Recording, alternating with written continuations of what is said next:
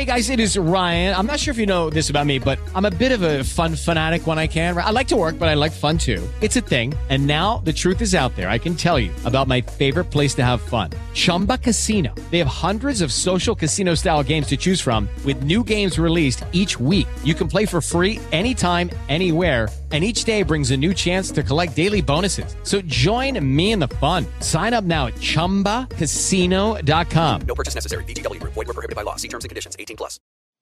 I'm Mary Katharine Ham, in for Bari Weiss. This is Honestly.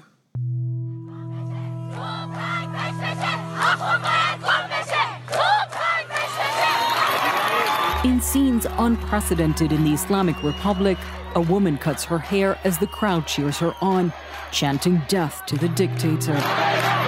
Rare images are trickling out from across Iran, where thousands have taken to the streets in daring acts of defiance never seen before on this scale. Now, protests have turned violent in dozens of Iranian cities as people continue demonstrating over the death of a woman in police custody.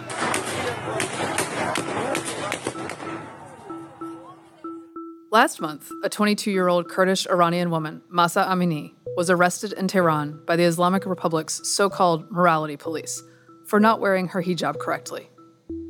Three days later, on September 16th, she died in their custody.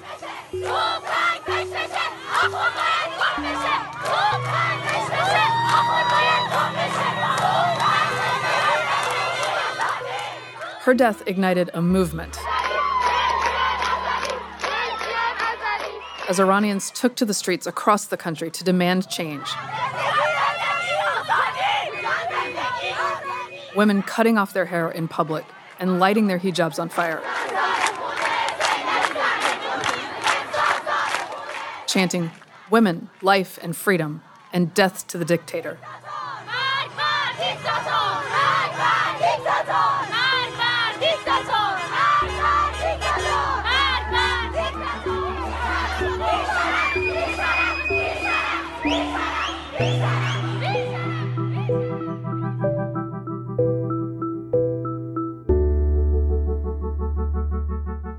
Perhaps no one has been a louder and more forceful voice for change in Iran than my guest today, Masih Alinejad, a journalist and activist who has spent her entire adult life fighting for human rights in Iran. For this, she has paid a heavy price. In 2009, she was forced to flee her homeland. Then the regime accused her of being a spy for Western governments. Then they targeted her family. They arrested her brother, interrogated her mother, and forced her sister to denounce her on state television. And most recently, they tried to kill her on American soil. And yet, none of this has deterred her. As she wrote last month in the Wall Street Journal, I am not fearful of dying because I know what I am living for. Today, I talked to Masih about all of this the young woman's death that sparked the protests, what the US should do, whether or not this is a revolution like we've never seen before, and why the Iranian regime wants Masih dead. We'll be right back.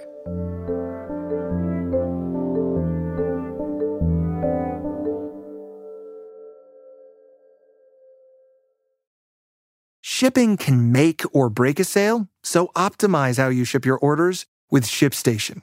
They make it easy to automate and manage orders no matter how big your business grows. And they might even be able to help reduce shipping and warehouse costs. So optimize and keep up your momentum for growth with ShipStation. Sign up for your free 60-day trial now at shipstation.com and use the code POD. That's shipstation.com with the code POD. With Lucky Land slots, you can get lucky just about anywhere. Dearly beloved, we are gathered here today to. Has anyone seen the bride and groom? Sorry, sorry, we're here. We were getting lucky in the limo and we lost track of time. No, Lucky Land Casino, with cash prizes that add up quicker than a guest registry. In that case, I pronounce you lucky. Play for free at LuckyLandSlots.com. Daily bonuses are waiting. No purchase necessary. Void where prohibited by law. 18 plus. Terms and conditions apply. See website for details. Hi, Masih. Welcome to Honestly. Thank you so much. Honestly, I'm very happy being with you. I'm so glad. And we had a bit of an adventure getting you a mic this morning. because I've been moved to another safe house. Um, you know, since the FBI arrested a man with a loaded gun in front of my house. It has been now four different safe houses that I'm uh, experiencing. It's so weird in America. I mean, still, I'm not safe. So the word safe is too luxury for those who dare to speak up against Islamic ideology, against religious dictatorship. But it's not about me. Look, millions of women inside Iran bravely burning their headscarves. They are saying that we want an end to a religious dictatorship. And we're we're going to get into um, why the Iranian regime has been after you for years, uh, because it really is the stuff of a homeland season. But as you say, this is about the people on the ground in Iran. So, can you tell me the story of Mahsa Amini? Mahsa Amini's story, it's shocking, shocking. She was only 22 years old from Kurdistan, Saqqez. She just left her town. She came to Tehran for a vacation. After two hours, police stopped her, arrested her for not wearing hijab properly. I mean, I'm, I'm, I'm going to repeat myself. She was arrested not just because of being unveiled, she was arrested because a bit of her hair was visible. Can you believe that? And then she got beaten up. The hijab police, you know, just uh, gave the dead body of Mahsa Amini to, to her family. So Mahsa's brutal death actually becoming a turning point for Iranian women. And it is a tipping point for the Islamic Republic. People are furious. They are in the streets. They're not backing down. They're not going back to their houses because they say that enough is enough. That could have happened to our daughters. That could have happened to us. Students, schoolgirls, university students, teachers, professors from universities, they all came out and they're all chanting not only against compulsory hijab, they say that we want an end for the Islamic Republic. I think in order for listeners to understand why these protests are gaining so much traction, we need to understand a little bit more about what life is like in Iran right now. Can you tell us more about the everyday lives of some of these women and girls who are in the streets right now in the Islamic Republic of Iran? What are some of the restrictions listeners might not be aware of in addition to compulsory hijab? Of course, because you know, I'm sure that your listeners, your audiences are being, uh, you know, bombarded by uh, misinformation, disinformation about what's going on in Iran. In Iran, all the laws are anti women. Like from the age of seven, when you want to go to school as a girl, you have to cover your hair. If you don't cover your hair, you will be kicked out from school from the age of seven. If you don't cover your hair, you won't be able to get an education. You won't be able to get a job. You won't be able to exist to live in your own country. But it's not just about that. When you walk unveiled in the street, you get lashes, you get beaten up by morality police. You go to jail, morality police stop you, warn you, fine you, take you to jail. Maybe you don't even know what morality police mean, but I'm gonna tell you. The bunch of police officers walking around, they are hijab police, not actually, they name themselves morality police, but they are there to monitor you and they tell you that cover yourself properly.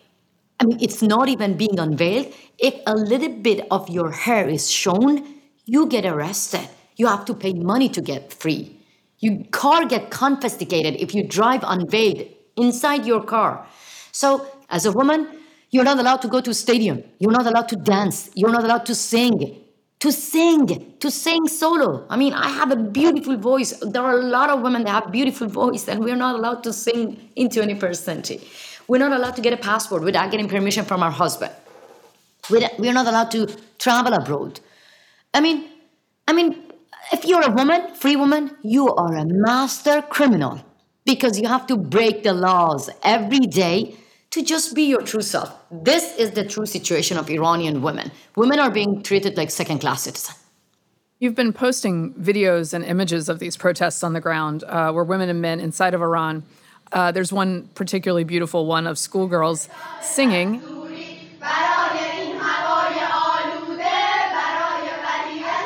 Uh, their backs turned to the camera, their hijabs off, and their hair flowing sometimes all the way down their backs, perhaps for the first time in public.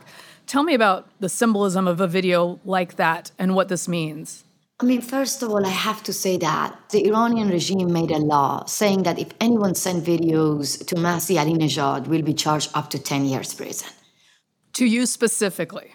To me specifically. I mean, I cannot believe this is happening in 21st century. But they are stupid. They don't even know that now women are fearless. Now they don't need even me. They uploaded the video on their own social media. They send it to different people in the West because they don't have anything to lose. So they made up their mind that this is the time. We're going to take to the streets. We're going to publish the videos. Anyway, those people who are not scared of facing guns and bullets, you think they're going to get scared of revolutionary guards telling them, oh, don't send videos to outside Iran, to Western journalists, Western media? Not at all. They are fearless. And many of them saying that, you know, in our schools, we're being warned with our teachers saying that school principals, if you send videos to outside Iran, you go to the streets, you're going to lose the opportunity to get an education. But I don't care. You know, some of them actually burning their headscarves in public. For, for them, headscarves is not just a small piece of cloth. They are actually burning one of the most visible symbol of oppression. You know what I mean? All the videos that we have been receiving oh, it's just I cannot describe. It gives me goosebumps. A, a woman actually filmed herself before going to the protest. Her name was Hadis Najafi. She was only 20 year old. She was walking unveiled, filming herself and saying that I'm going to the protest. She was crying for mm. Mahsa Amini. And on her way to a protest, she posted this video to her friends. In the end, I'll be happy. I went to a demo when everything's changed, she said. And then she said that, oh my God, I'm actually dreaming a day when the regime change happened, then I'm going to be proud of myself that I was part of the demonstration. She was killed on the same city street, shot in the chest, neck, and face by what appears to be a shotgun. She got killed. She got killed by the security forces uh, who actually trying to show the rest of the world that we didn't kill Mahsa, but they are killing teenagers right now in the streets. Well, you talk about these tragic deaths, particularly among young people. As of last week, the protest death toll was reported at 76. We're almost certain there are more than that, others jailed. The price that folks are paying is incredibly high. A lot of the protests seem to be energized by Gen Zers. I'm curious why you think these 20 somethings, they don't have a memory of life before the Islamic Republic. They have no cultural memory or firsthand experience of expansive freedom in any way. How did they come to be driven to demand this at such a high price? Look, these people that you see in the streets, they are the TikTok generation. They are watching the rest of the world. The future of Iran, the young generation that are in the streets right now, are rejecting the Islamic ideology that has been imposed on us for 40 years. They're saying that we are mature enough to choose our own lifestyle. You know, they're saying we don't want this religious dictatorship anymore.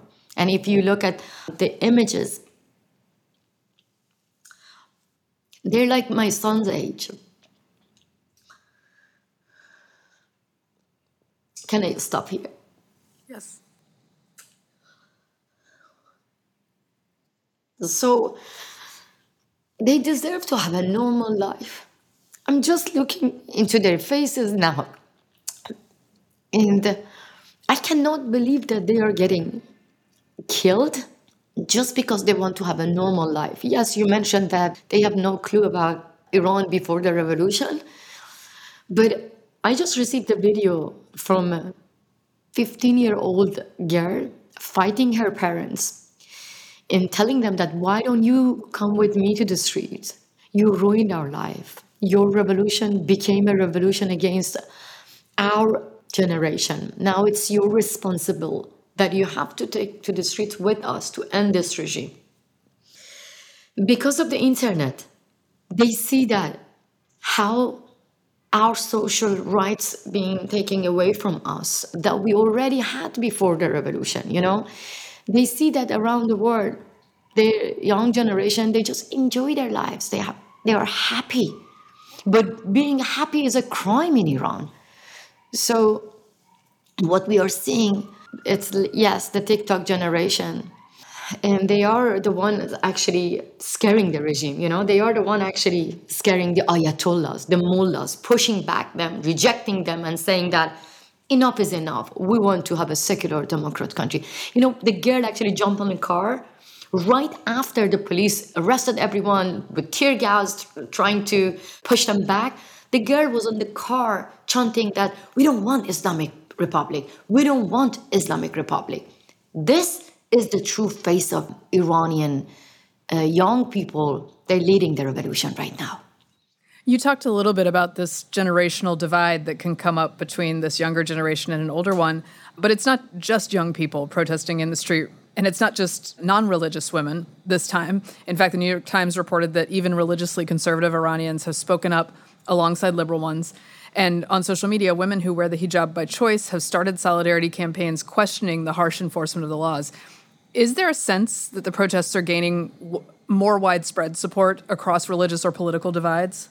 Yeah, of course, it's not just young generation. Look, teachers came out and they called for national strike. University professors supported their students who got arrested and they called for national strike as well. So this is just the beginning. Of course, the young generation, especially women, are leading the revolution, the movement, but those who were suffering from not having social freedom, not being paid their salaries for month and month, those who have actually been witnessing that how the religious governments send their own children to united states of america to live in their luxury lives but killing people inside iran making them suffer from poverty a lot of people nurses workers bus drivers students they're all united now. This is the first time actually we see a real unity among left and right you know among different generation the variety of people taking to the streets. It's just unbelievable. It's beautiful because they're all fed up with the islamic republic you know? And um, athletes member of football national team for years and years 2009 2019 we had massive protests across iran. They didn't quit their job. They didn't say that okay we don't want to be part of national team. Well-known actress they never said that okay we're not going to be on tv we're not going to be part of the cinema we're going to be with the people of iran. Now they are taking part. They're saying that we are with the people who get killed in the streets. We're not going to be proud to be part of national team. So celebrities actress athletes they are showing their sympathy and solidarity and most important than this they're taking action in supporting the revolution. I call it a revolution. It doesn't mean that it's going to happen overnight. This is the beginning of an end. Well, and I think that's what a lot of people here wonder because they've seen uprisings in Iran before. Are the protests at this point aimed at a specific policy, like getting rid of mandatory hijab? Are they aimed at getting rid of morality peace, or it's much bigger than that? Oh, no, no, no, no, no. Iranians are not there in the streets facing guns and bullets to get rid of morality police or to change compulsory hijab laws. No, this is a big lie. Clearly, they say that we want an end to this gender apartheid regime. They had enough. I mean, what's the point that the young generation get killed for just removing hijab? No, they want to have a normal life. They want to be free to choose their own lifestyle. They don't want to see the mullahs making decision over their bodies, what kind of music they can listen. We don't have freedom of expression. We don't have freedom of choice. We don't have freedom of religion. We don't have free media. We don't have even election. We call it selection. All who um, actually are in charge, they are murderers, they're killers, they're butchers. We don't want them enough is enough. So that is why people are getting angry when they see the headline of New York Times or some of the media. It's about like abolishing morality police or people demand to get rid of compulsory job or it is people are in the streets just because of economy. It's not that. Iranians deserve to have a secular democratic country and Iranians deserve to get rid of religious dictatorship. That's why they are in the streets right now. Well, and let's talk about the religious dictatorship's response to protests. The regime started by signaling some sympathy to sort of try to quell protests and then vowed to investigate Mahsa's death. Ah. but the crackdown's getting more severe. Does the government think they can just sort of get through this by repressing the demonstrations with violence and it'll die out? Mean, first of all, what kind of investigation the Iranian regime referring? I mean, they put one killer in charge to do an investigation about the other killer. That doesn't make sense to us who have experienced killings and murderings for four decades. Let me just give you one example. In 2019, in Bloody November, 1,500 innocent people got killed for demanding a better life, greater freedom. They got killed. So none of the killers were in court or were accountable so far. Why? Because the killers are themselves the Islamic Republic.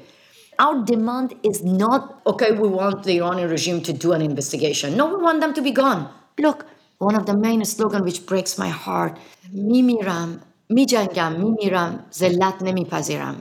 It means that we are going to fight until the day that we take our Iran back. We're ready to die, but we don't want to live with humiliation. That's the point. I also want to understand, uh, and for those listening who who watched the Green Uprising in in 2009 and then 2017, more demonstrations. Tell me a little bit more about what makes this one a different kind of demonstration. Honestly, this is the movement that started because of women's rights from the beginning it was because of compulsory hijab. But immediately became a women revolution supported by men. That's the difference. In 2009 it was an election was stolen by the regime and people were demanding political freedom. But this time women and men shoulder to shoulder they're burning the headscarf which is one of the main visible symbol of religious dictatorship. So from the beginning the first day of the protest people were saying that we want to end the gender apartheid regime. In 2009 it took a little bit like after a week. So first people were like chanting where is my vote? Then people were chanting against the regime. But this is different from the first day people started to burn one of the main pillar of the Islamic Republic. You know why? Because when a woman burning headscarves, it sends a clear message to the Islamic Republic. It says that you wrote your ideology on our bodies, enough. Iranian people, they made up their mind to say no to Islamic ideology. So this is a revolution against Islamism, against Islamic ideology. So that's the difference. The clear message in the street is like, we don't want Islamic ideology. And I'm sure that this is going to spread in the Middle East. It's not going to just stay in Iran. Many women from Lebanon, Syria, Afghanistan are sending videos and showing their solidarity and saying that you inspired us. This is going to be a revolution in the Middle East against Islamic ideology. We have common enemy. Our common enemy in the Middle East is the Islamic Republic, Taliban, and ISIS. When we have common enemy, then we have to have a united Middle East against the Islamic ideology. But the protesters don't have a single leadership or strategy per se. How long do you think they can sustain this kind of decentralized fight? Can I be honest with you? Mm-hmm. If the West just ignore the killings and murdering and do not take a strong action, the regime will continue killing people and they can push them back home. You know what? Right now, Iranians, they did their best to send their message to the rest of the world that stop negotiating with our murderers. I mean, this is very simple. When the West continue negotiating with them, rewarding them, giving them billions of dollars, so of course this money gonna go to revolutionary guards to kill more people, to oppress more people. So for us, now this is the time that we want to see that how the democratic countries gonna act, whether they're gonna stand in the wrong side of the history and shaking the hand of our murderers, or they will make up their mind to stand in the right side of the history and support Iranian people in action, not with empty words.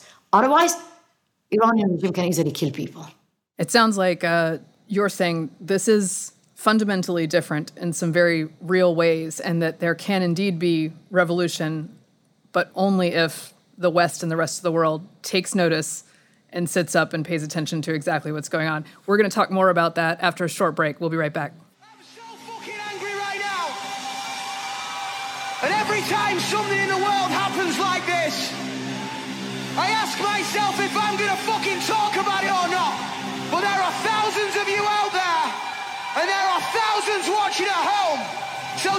have no fucking choice.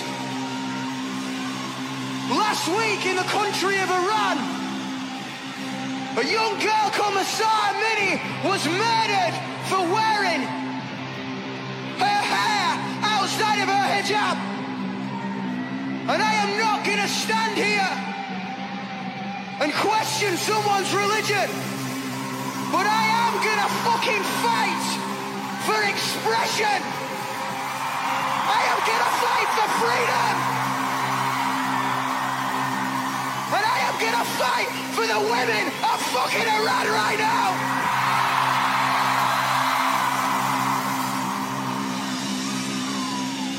The right to express yourself it's your right and your right alone.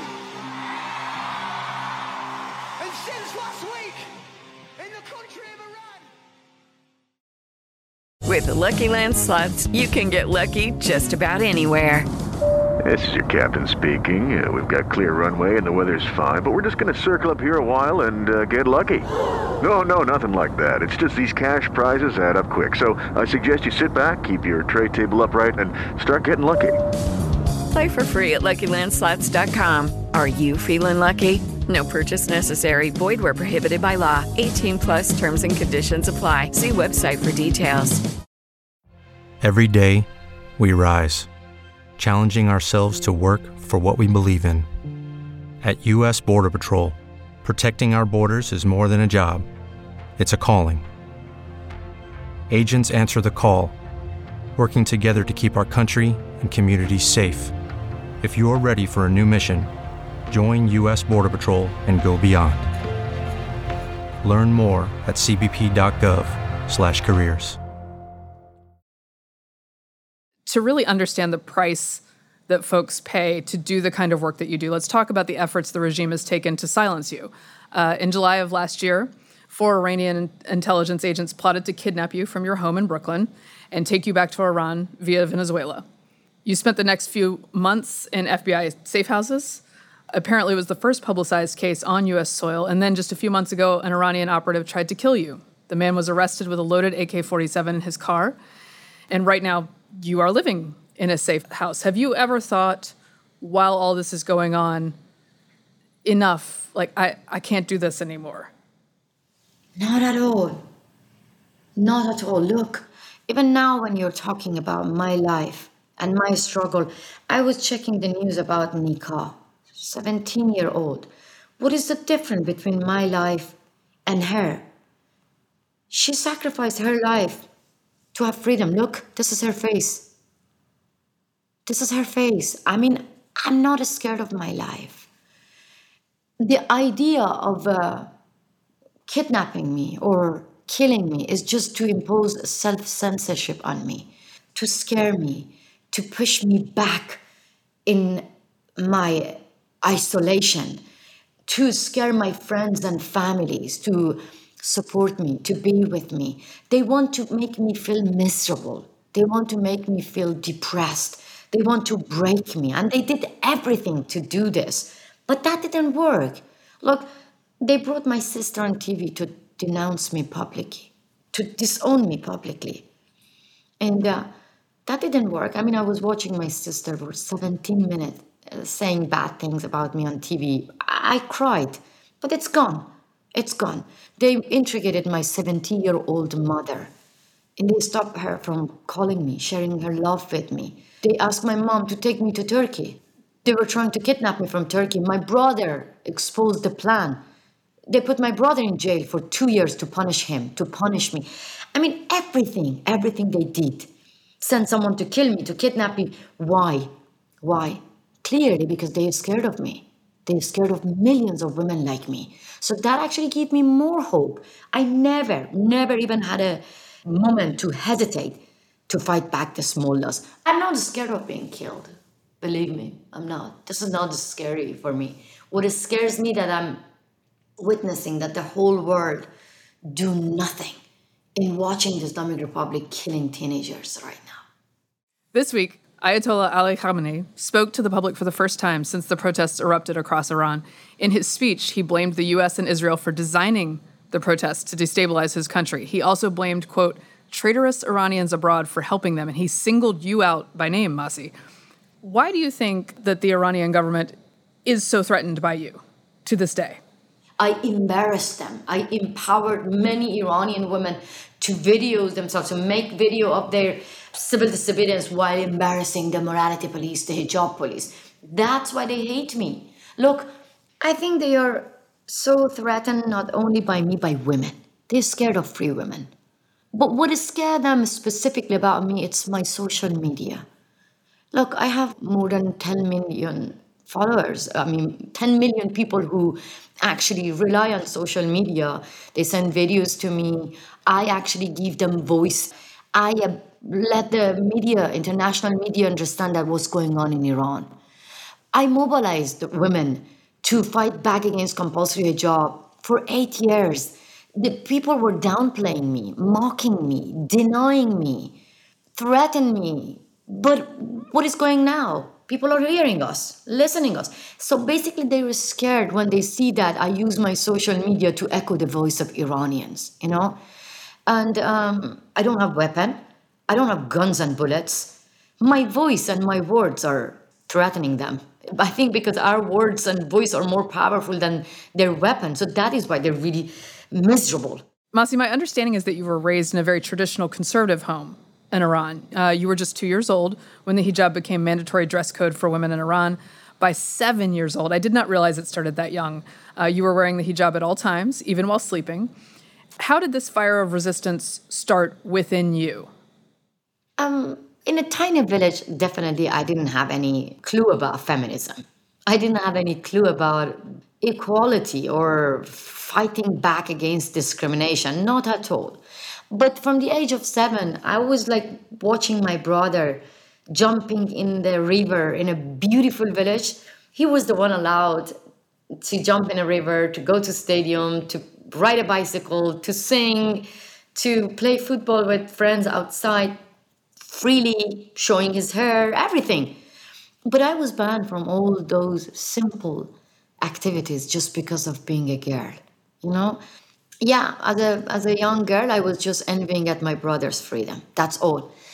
And I uh, did everything to first ruin his freedom because I I wanted to make him an ally, and I couldn't do it until the day I realized that if I ruin his freedom, then he's gonna help me to be as free as he used to be. You know how he was scared of. Uh, darkness and we didn't have inside bathroom we had to use the outhouse during the night he was scared of the, the darkness but during the day he was the king of the village using all the freedom that we used to take it for granted and then i told him that oh during the night i'm not going to take you to the outhouse because you're scared of the darkness i'm going to just leave you alone but if you take me out with you teach me how to ride a bicycle, you take me to the river, you take me to the stadium to play football. Then I'm going to take you to the outhouse during the night.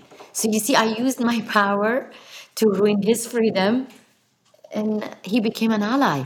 And why I'm sharing this story because now 100,000 men go to the stadium. If every single woman started their own revolution from their family's kitchen, from their own home, they can gain their freedom back. I love that story about your brother and about women sparking revolutions and compounding it with the help of men and their families. But let's talk about your family, uh, who you had to leave. You eventually had to flee Iran in 2009. Talk to me about leaving them and knowing the obstacles to ever coming home. It's not easy. I haven't seen my family for 13 years. I miss my mother's face. I want to touch her, I want to hug her. But in 21st century, I'm being away from my family. I'm not allowed to hug them just because of wanting to have freedom of choice, because of wanting to be free to express myself. And uh, yeah, that's my crime. What would happen if you went back to Iran today? What does the regime do? Oh, of course they're gonna kill me. If I go back to Iran, they're gonna kill me. They're gonna execute me because when Iranian regime executed journalist Ruhollah Zam, my pictures were everywhere saying that Masih Alinejad is next. I even saw a picture of myself being hanged, Iranian television. When Iranian actually were celebrating the Salman Rushdie's stabbing, and they put the picture of Salman Rushdie in the front page of newspapers and saying that next is Masih. I mean, killing, assassinating, murdering is in the DNA of the Islamic Republic, is in the nature of the Islamic Republic. Of course, they want to kill me. Well, and we've talked a lot about the courage that it takes to speak out and the price for speaking out. Let's shift gears to uh, to those who stay a little bit quiet. You've taken issue with many Western feminists uh, for not saying something, for taking a stand when it's easier and maybe not so much when it comes to Iran. Congresswoman Ilhan Omar, one of the first two Muslim women to serve in the US Congress and the first woman to wear a hijab on the House floor, has been very critical in the past of US led sanctions that hurt Iran's economy. But she's been noticeably quiet about the protests. In fact, I don't think she's said anything at all in support of the women of Iran. How do you understand that silence? It just makes me furious. You are coming from a country that you have experienced the misogyny, then how come you call yourself a feminist and then you just show your sympathy with the Islamic Republic, not with the women of Iran? So Ilhan Omar and many other Western female politicians or other politicians, they care about my body, my choice in the West, no? But when it comes to women of Iran, when they go to my beautiful country, they wear compulsory hijab and they say nothing. They say, This is your culture. This is an insult to a nation, you know? Basically, by wearing a hijab, all those Western female politicians, they actually empowered Iranian regime to kill Mahsa. I'm not only angry with the Islamic Republic, I'm angry with all those Western female politicians, the high representative of the EU Parliament. I'm angry with them as well because they should be accountable. They should be responsible about now the death of Mahsa Amini because when you wear hijab, then you allow the Iranian regime saying that look, even the high representative of EU, they're wearing hijab. Who are you? How dare you to to break this law? So this is called hypocrisy. That's all. Yeah, let's talk a bit about their professed reasons for doing that. Help us understand. They'll say that this is a culture that we need to respect, um, or that. No, they're lying. They're lying. They're lying. Look, before the revolution, women of Iran were allowed to choose what they wanted to wear. This is not Iranians' culture. This is the culture of misogynists. Forcing a seven year old girl to cover her hair is a culture? It's not. It's the culture of Taliban. It's the culture of Islamic Republic. It's the culture of ISIS. But forget about that. Culture is flexible. Many years, women sacrificed their lives to change bad cultures. Like racism was part of American cultures. They had sacrificed their life to change this, no? But why, when it comes to Islamic Republic, suddenly you say that we have to respect the bad culture, which is not part of our culture?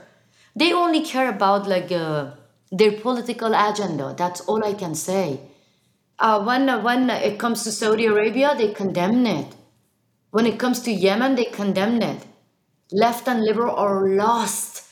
They're not stick with their own values. I I kept hearing that when we talk about Democrats, it's all about women's rights. I'm pleased that some of the Democrats they're taking strong action, but most of them keep silent. Why? Your silence actually empower our oppressors. You're taking side by keeping silent. You're taking side. You're actually allowing our oppressors to kill us. And what do you think about their professed fear of stoking Islamophobia, which is frequently cited? I don't get this. Every single Western feminist who care about Islamophobia, I invite them. I even support them. I even help them. I give them money to go and live in Iran or Afghanistan. I buy ticket for them to go and live under Sharia laws in Iran and Afghanistan. And then after one year, come back to America and say that, okay, you're causing Islamophobia. According to the Sharia law in Iran and Afghanistan, We are being banned from all our basic rights. And yet, then you say that don't talk about it, you cause Islamophobia. Phobia is irrational fear. But my fear and the fear of millions of women in Iran and Afghanistan is rational. Of course, we are scared of Islamism. Of course, we are scared of being killed, being hanged, being lashed, being jailed for not practicing Sharia laws. Those who don't have fear of Islamic ideology, those who don't have any fear of being executed, I think there is something wrong with them. Beyond the cultural posture of the West and Western feminists, I want to talk about where U.S. policy fits into all this. You said in interviews, shame on Biden for not supporting the women of Iran, instead, continuing to try to reach a deal with the Islamic Republic on the nuclear deal. He has spoken out quicker than Obama, though, in 2009 in support of protesters. He has said he's trying to get internet restored when the government shuts it off, that he's ramping up sanctions on the morality police. But you say it's not enough. Why, and what more should the U.S. do? First of all, I think because of the pressure from Iranians, Biden actually learned that we don't need empty words, you know. Thanks to Jake Sullivan, he actually gave me a call. We talked about the situation in Iran. He asked me that what kind of help we need. I was clear that right now the US government should stop negotiating with the murderers. Right now the US government should help those who um, called for national strike. Right now, the U.S. government can actually help Iranians to access internet. And most important than this, the US government should recognize the oppositions outside and inside Iran. Instead of just negotiating with the Iranian officials, they have to set a meeting with high level oppositions who live inside Iran and saying that we don't want the Islamic Republic. We want to get rid of the Islamic Republic. By saying that, I'm not actually asking the US government to save Iranians. No, Iranian people are brave enough to save themselves. But I want the US government not to save the Islamic Republic the way that President Obama did. By the way, where is Obama? Where is Michelle Obama? For years and years, they've been saying that they care about women's rights they care about human rights. This is your turn. Where are the campaign? Bring our girls back. Now talk about your girls in Iran and Afghanistan. You know, it would put pressure on Islamic Republic as well. Why they keep quiet? Well, when you talk about asking Sullivan to stop negotiating, you're talking about what is a huge factor at play here, which is the Joint Comprehensive Plan of Action, commonly referred to as the Iran nuclear deal. And wrapped up in this is so much of the Obama legacy, and I think uh, sort of a fictionalization of the Iranian counterpart and imagining that sort of these are people that we can negotiate with in good faith. Obviously, Trump removed this agreement, and Biden would like to put it back in place. How realistic do you think it is that the negotiations stop? No, uh, but they, Jake Sullivan actually mentioned that they're going to stick with their own policy. But that doesn't mean we're not going to push them to listen to the true Iranian leaders within the society who are saying that we want the West to stop negotiating with the murderers. Instead, we want the US government to ask its own allies to recall all their ambassadors, to kick out all the Iranian officials from the West, because basically they actually using this, the legitimacy that they get from the West to oppress people in the streets. We don't get it that why Twitter, Facebook, and Instagram still allowing the murderers, the ayatollahs, to enjoy freedom of speech on social media, while the same murderers cut off internet and killing people. But let me tell you something. These savages who don't have any pity for its own people, they're not going to have any pity for the Western citizens. So basically, we, the people of Iran, are risking our lives, not only fighting for ourselves, we're fighting for democracy, to protect the democratic countries from Islamism, from Islamic ideology.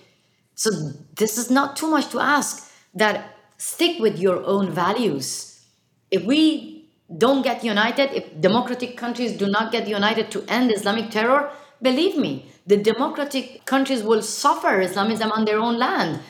Look, Maduro, Putin, Khamenei, China, all the dictators are more united than democratic countries. That is shameful.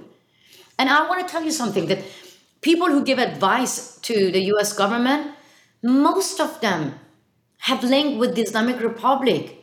They have sympathy with the Islamic Republic, with so called reformists, which Iranian people clearly saying that this is the end for reformists and conservative because Islamic Republic cannot be reformed. Islamic Republic is like Taliban. I'm asking the US government if you want to know what's going on in Iran, just talk to the activists inside Iran. Talk to the true voice of Iranian people who are not scared to say that we want an end to this gender apartheid regime. Now, to argue charitably for the Biden administration and the desire to uh, negotiate with moderates or reformers on such a deal. The idea is we don't want Iran developing nuclear weapons. How do we square the idea of something like regime change with the real security threat to the world that a nuclear deal addresses? Look, I keep hearing that. We're going to stick with our own policy because we don't want Iran to have nuclear. But look, for years and years, you have been ignored the activists from Russia saying that Putin is a murderer, is a warmonger. You have been labeling many anti Putin activists, calling them warmonger.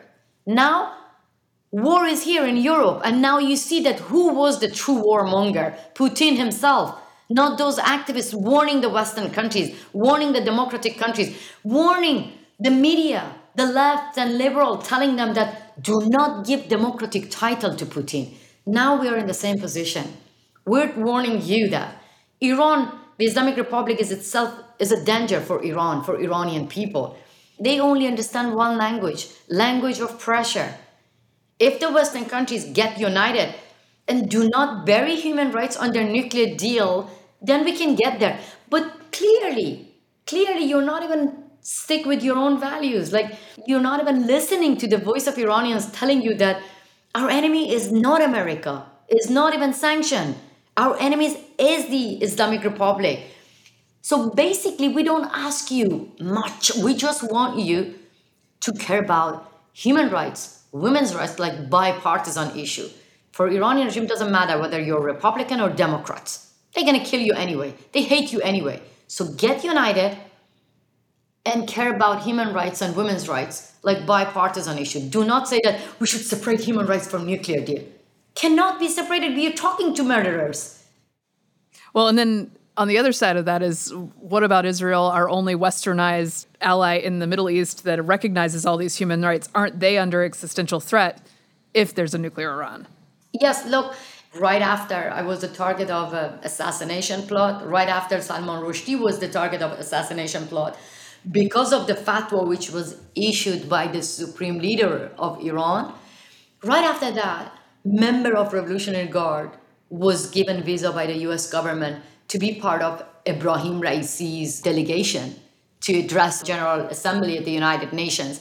I was shocked and I was telling myself that if it was the Israeli government, they would have taken strong action. I mean, it's just shocking that the US government giving visa to the member of Revolutionary Guards, which shot down the Ukrainian airplane, which killed people in the street and which assassinated, I mean, many uh, Western citizens and, and, and Iranian dissidents on the Western soil as well. So for me and millions of Iranians, our enemy is not Israel.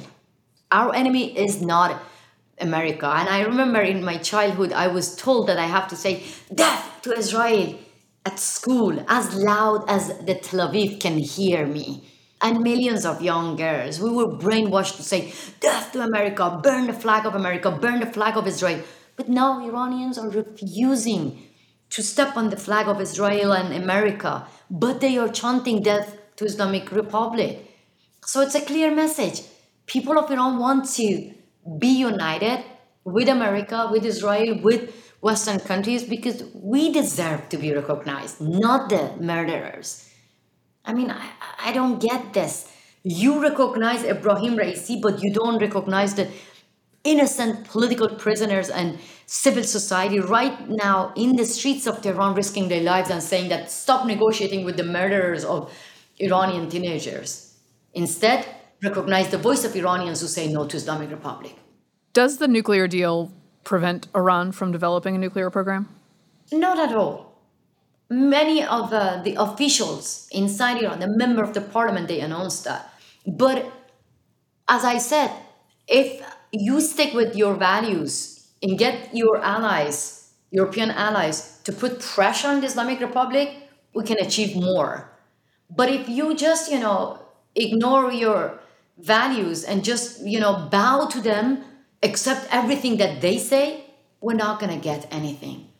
Iran, Islamic Republic is dangerous right now for everyone. Many Americans look at the US's recent history in Afghanistan and Iraq, Libya, and would say, you know, those are places where our values have not been upheld in the end due to lack of political will and different policies. US intervention has not gone well. What's different about this situation and an American influence in it? Why do you have faith in the US's ability to affect a positive change? Look, I don't have faith in US government. I have faith on Iranian people. I always say that. I just want the US government to understand that this is the battle that we are we should fight together because we are protecting democracy. We're not just fighting for ourselves in Iran. We are protecting America. I mean, you cannot be free. You cannot have freedom and democracy in the world if Islamic Republic is in power, if the Islamists are in power. That's the point. I mean, I want the US government to understand that. This is the right time to show solidarity with the freedom fighters, with democracy fighters in the, in the region. These are the frontline freedom fighters, which can actually help you to promote democracy uh, in, in the United States of America as well. Uh, in the exchange over the JCPOA, there was the idea of removing sanctions, and now sanctions have been put back. The Iranian economy has been crushed over the past few years. Corruption and economic mismanagement are rife. Iranians have been subject to inflation, food shortages, supply disruptions. How big of a role do you think that plays in Iranians taking to the street in protest? Do you hear a single slogan against sanction? Do you hear a single slogan that people are saying that we want to have a deal? Do you hear a single slogan against the US government or Trump administration who actually said that uh, we don't want to get a deal with this regime.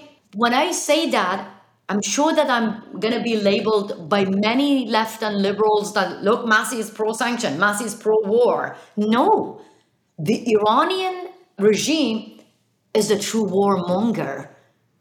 Look, when Iranian were suffering from sanction, the Iranian regime proudly sent the money to terrorist organizations like Hamas and Hezbollah, to Bashar Assad, to Yemen. When Iranian people were suffering from sanction, the Islamic Republic banned corona vaccine for Iranians. They kick out Doctors Without Borders. So they don't care about the lives of Iranian people. When we were suffering from sanction, the Iranian regime increased the budget of 51 religious institutions to promote Sharia laws, to kill Mahsa Amini, to promote morality police, to promote revolutionary guards, to kill more protesters in the streets.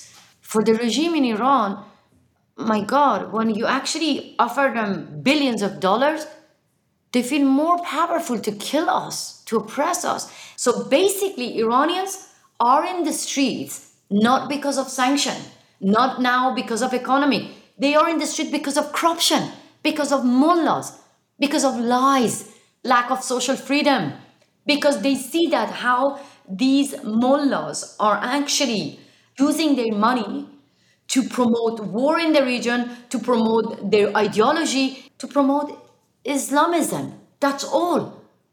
Now, Iranian people in the streets, if you ask them, what is your simple demand? Remove sanction or remove Islamic Republic? They would say remove Islamic Republic. And that's why they're risking their lives. And I remember that I was pro deal. I remember that my hope was like Iran finally gonna come out from isolation and because we don't want to be isolated. But I myself, coming from a poor family, I've been witnessing that the money, the benefit of the deal didn't go to poor people.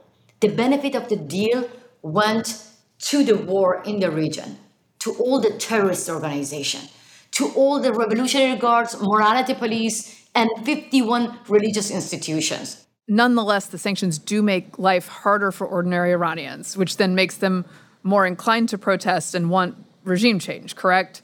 Of course. Do they become a means to an end? Look, now the reason that Iranian people are in the street is because Mahsa Amini got killed. Students who take to the streets right now, facing guns and bullets, they are scared of their own life. They don't know whether if they go to the street, they're going to be the next victim of hijab police. Now, clearly, Iranians are chanting, saying that we want freedom of choice, we want dignity, we want freedom of expression. So, of course, sanction hurts people.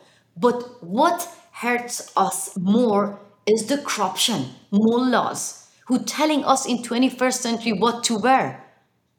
And we strongly believe that the same regime which doesn't allow us to choose what we put on our head, the same regime never gonna allow us to uh, control what's going on inside our head.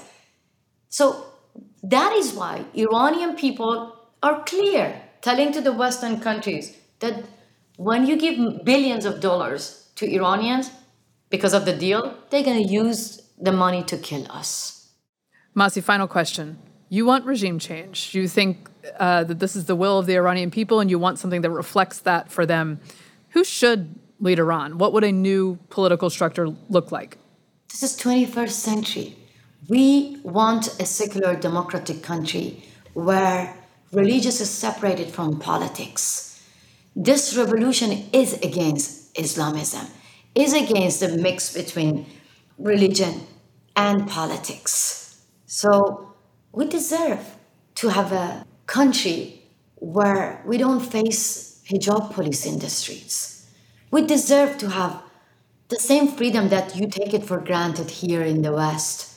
We deserve to have a government that doesn't kill people for their political views. We're fighting for this future.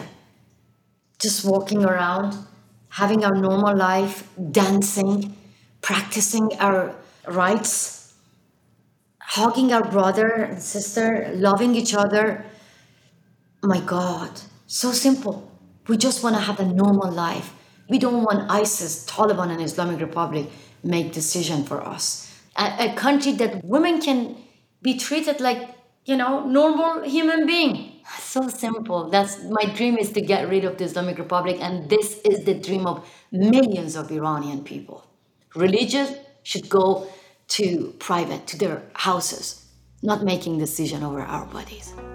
Simple and beautiful and powerful. Masih, thank you so much for being here, for your voice, for amplifying other voices, and for helping us to understand them. We really appreciate your time. Thank you so much for having me. And I'm going to invite you one day to my beautiful country, Iran, where you're not going to be forced to cover your beautiful hair. would love it, would love it.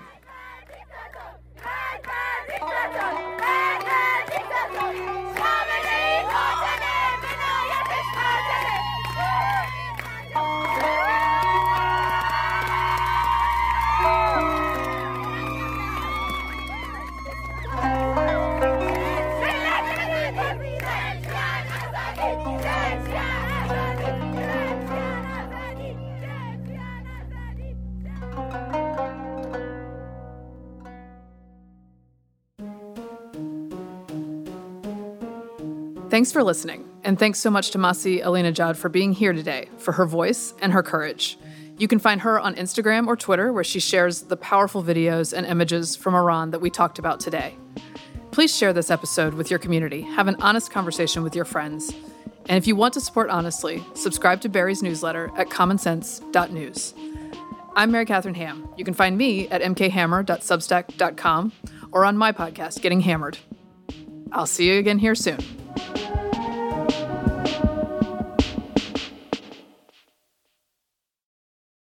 Hey guys, it is Ryan. I'm not sure if you know this about me, but I'm a bit of a fun fanatic when I can. I like to work, but I like fun too. It's a thing. And now the truth is out there. I can tell you about my favorite place to have fun Chumba Casino. They have hundreds of social casino style games to choose from, with new games released each week. You can play for free anytime, anywhere and each day brings a new chance to collect daily bonuses. So join me in the fun. Sign up now at ChumbaCasino.com. No purchase necessary. VGW. Void were prohibited by law. See terms and conditions. 18 plus.